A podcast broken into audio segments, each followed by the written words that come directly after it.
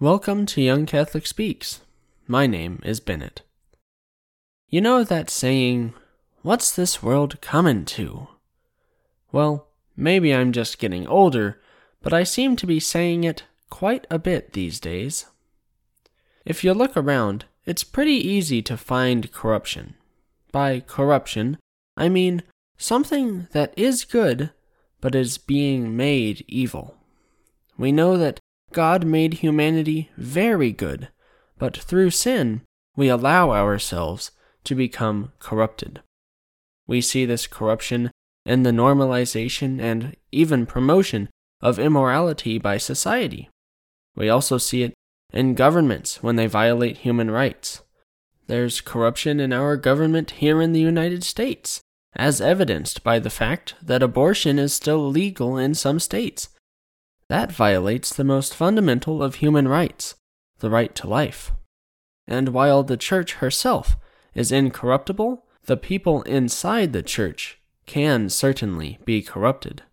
Think about the Christians who promote ideas opposed to Church teaching. The corruption throughout the world is only getting worse, and unfortunately, there's very little we can do about it. Sure, we can and must speak out against this corruption, and do what we can to fight it. But, to put it in Tolkien's words, we are fighting the long defeat. We will never be able to eradicate this corruption completely. This corruption hurts a lot of people and makes living as a Christian difficult. So it's kind of depressing to contemplate its unstoppability. But Jesus says to not fear the one who can kill the body, but can do no more. He says the one we should fear is the one who can kill the body and then pull the soul down to hell. The corruption that we see cannot hurt our souls if we don't let it, so Jesus says not to worry about it. But there's another kind of corruption that can not only harm us in this life, but also affect how we spend eternity. That corruption is the corruption inside of ourselves. The corruption Jesus says we should fear is sin. The devil tries to distract us from our important internal corruption, our sin, with the inevitable problems of the world, the external corruption. I can think of two reasons why he does this. The first is that unlike external corruption, God gives us the ability to resist internal corruption, bringing us closer to heaven and farther from hell. The second reason is that the devil knows that our external corruption is a result of other people giving in to their own internal corruption. If we resist our internal corruption, the devil has less external corruption to distract other people with. It's very important for us to resist internal corruption, for our own good and for the good of others.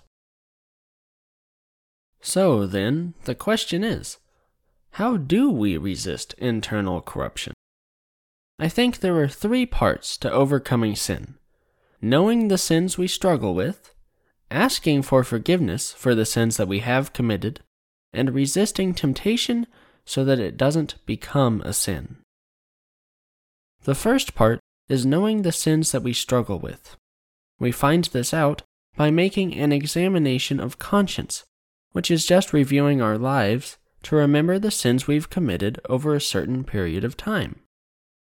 It's very helpful to make an examination of conscience frequently. In fact, in the Liturgy of the Hours, which is the only prayer that priests are obliged to pray every day, the night prayer has a specific spot to make an examination of conscience if you wish. Making a frequent examination of conscience is important because it lets us know what temptations to be watchful for, and it gives us a chance to ask God for forgiveness before we even go to confession. Speaking of confession, the second part of resisting internal corruption is going to confession. Besides being healed from our sins, confession is great because the priest usually gives us advice about how to avoid sinning again. Going to confession frequently is also important. The United States Conference of Catholic Bishops recommends going to confession at least once a month. Why is going to confession often so important? Consider this analogy. You have a work shirt that you use for working outside. It already has a few stains, so when you get another stain on it, you don't really notice. However, you also have a nice dress shirt that you wear on formal occasions. If you get a stain on your dress shirt, you're probably going to notice pretty quickly because it's the only stain on the shirt, and you try to keep that dress shirt clean. When we go to confession, we trade in our dirty old work shirt for a brand new, clean dress shirt. After confession, we're more inclined to avoid sin because we're quote unquote clean, and when we do sin, it's easier to notice. One last note about confession.